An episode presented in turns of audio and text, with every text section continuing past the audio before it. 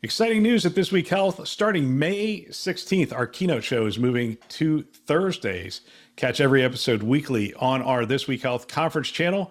Don't miss conversations with top health system leaders designed to transform healthcare one connection at a time. Subscribe to This Week Health conference and stay updated every Thursday.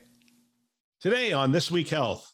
Sometimes owners of the models become tiger moms and tiger dads. They really want to promote their little models. Sometimes we put things in too fast without the right stakeholders at the table to think about okay the algorithm might have a great AUC curve but how do you make sure that it's put into the right place at the right time for the right intended audience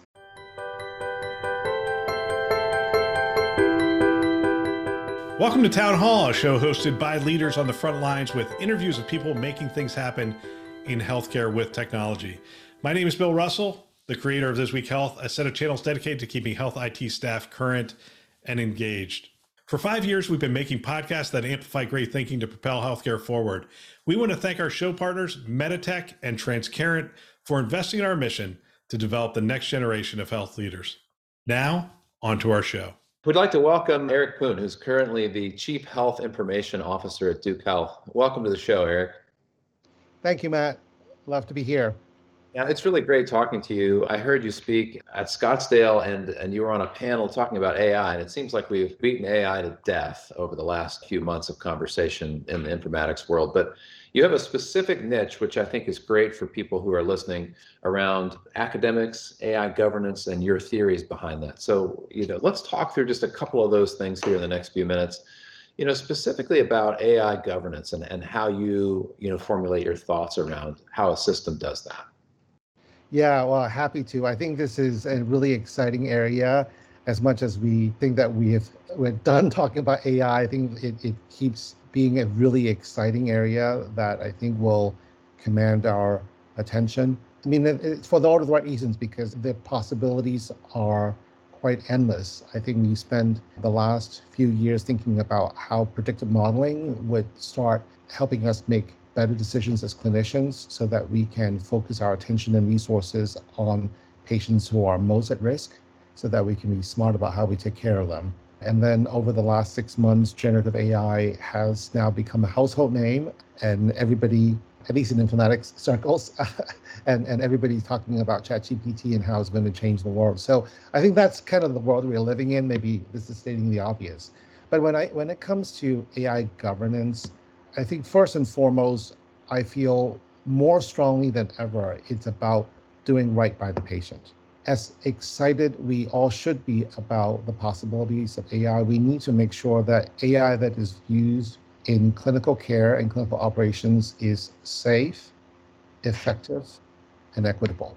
Agreed. And what, what I mean by that is that how do we know that the AI tools are doing what they say they're supposed to be doing?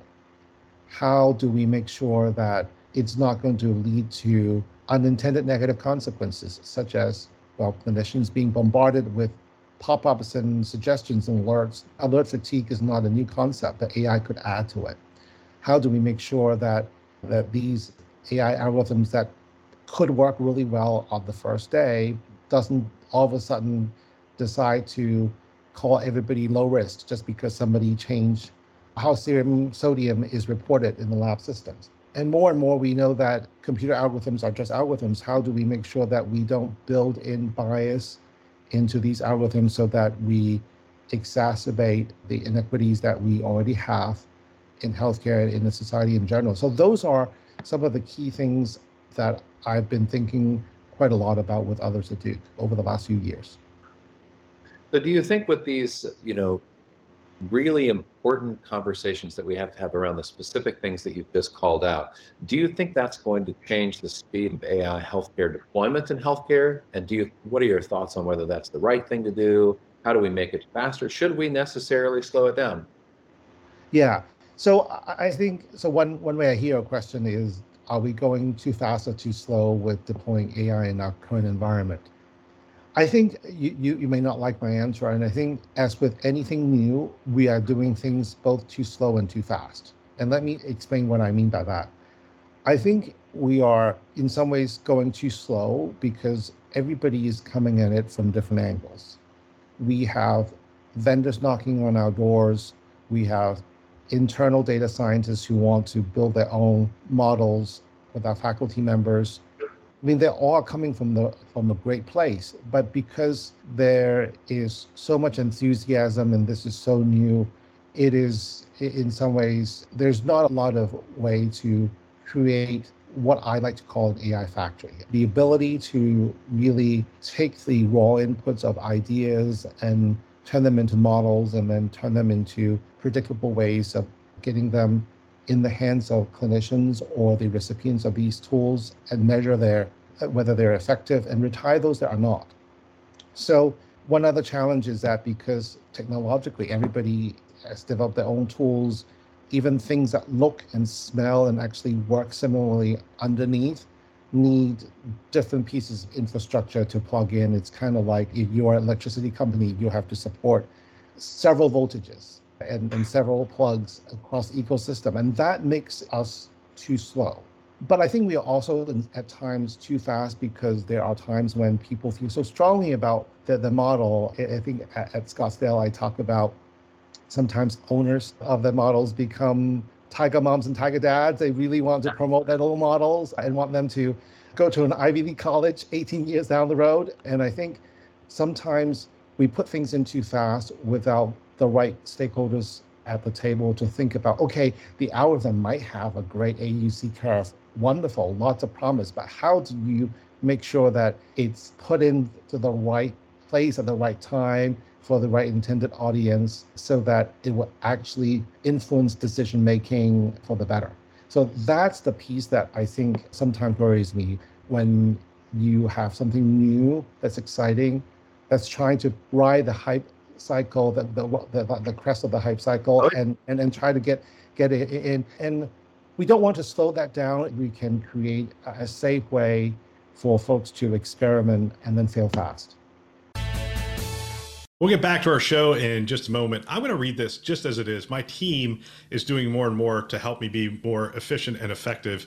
And they wrote this ad for me, and I'm just going to go ahead and read it the way it is. If you're keen on the intersection of healthcare and technology, you won't want to miss our upcoming webinar, our AI journey in healthcare. See, that's keen is not a word that is in my vocabulary, so you know it's written by somebody else, maybe ChatGPT, who knows.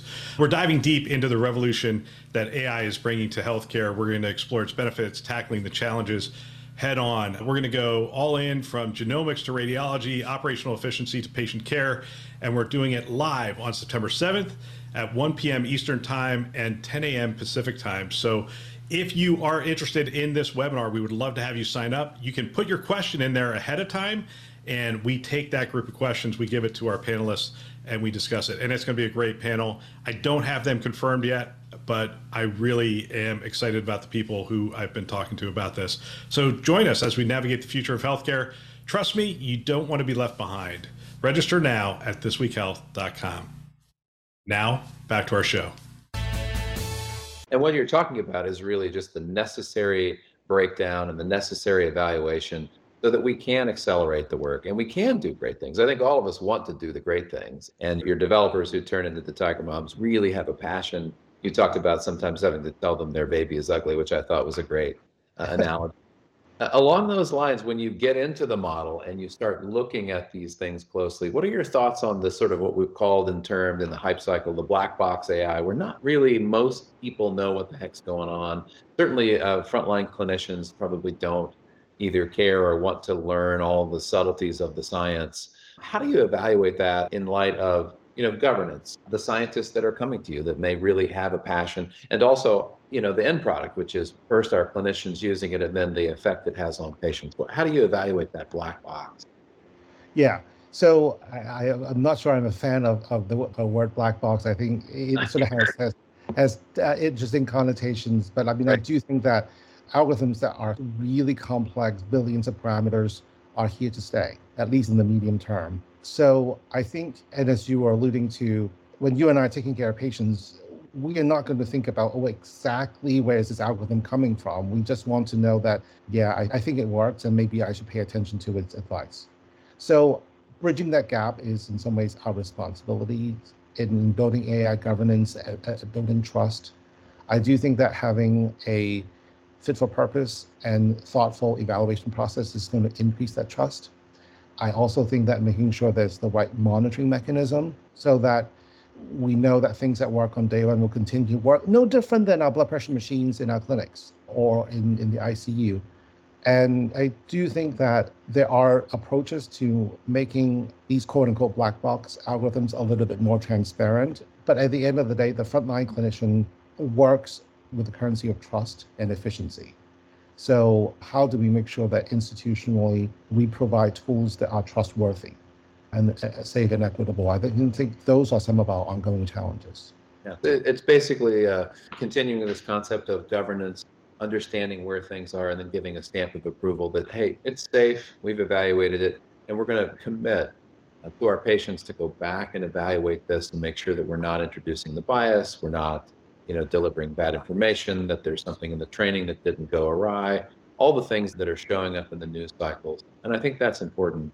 And I do think that it's no accident that government regulators are beginning to look into this we are all watching with interest how it evolves both in Europe, where they have taken a more proactive stance, and what's happening in the current administration. And I think folks are appropriately concerned about how generative AI might influence society as a whole within healthcare and otherwise. And I think we need to be thoughtful. Who knew? Like, we had no idea what the internet was going to do to society 20 years ago. I can't live without a search engine and all my favorite shopping sites now, but I'm not sure about social media has had the right impact on our society. So I think it's really interesting. I think this yin and yang push and pull of a revolutionary technology, how we harness it, it it's in some ways not just the responsibility of a single organization, but all of us in society in general. It's it's a, it's a fascinating time to be be thinking about this.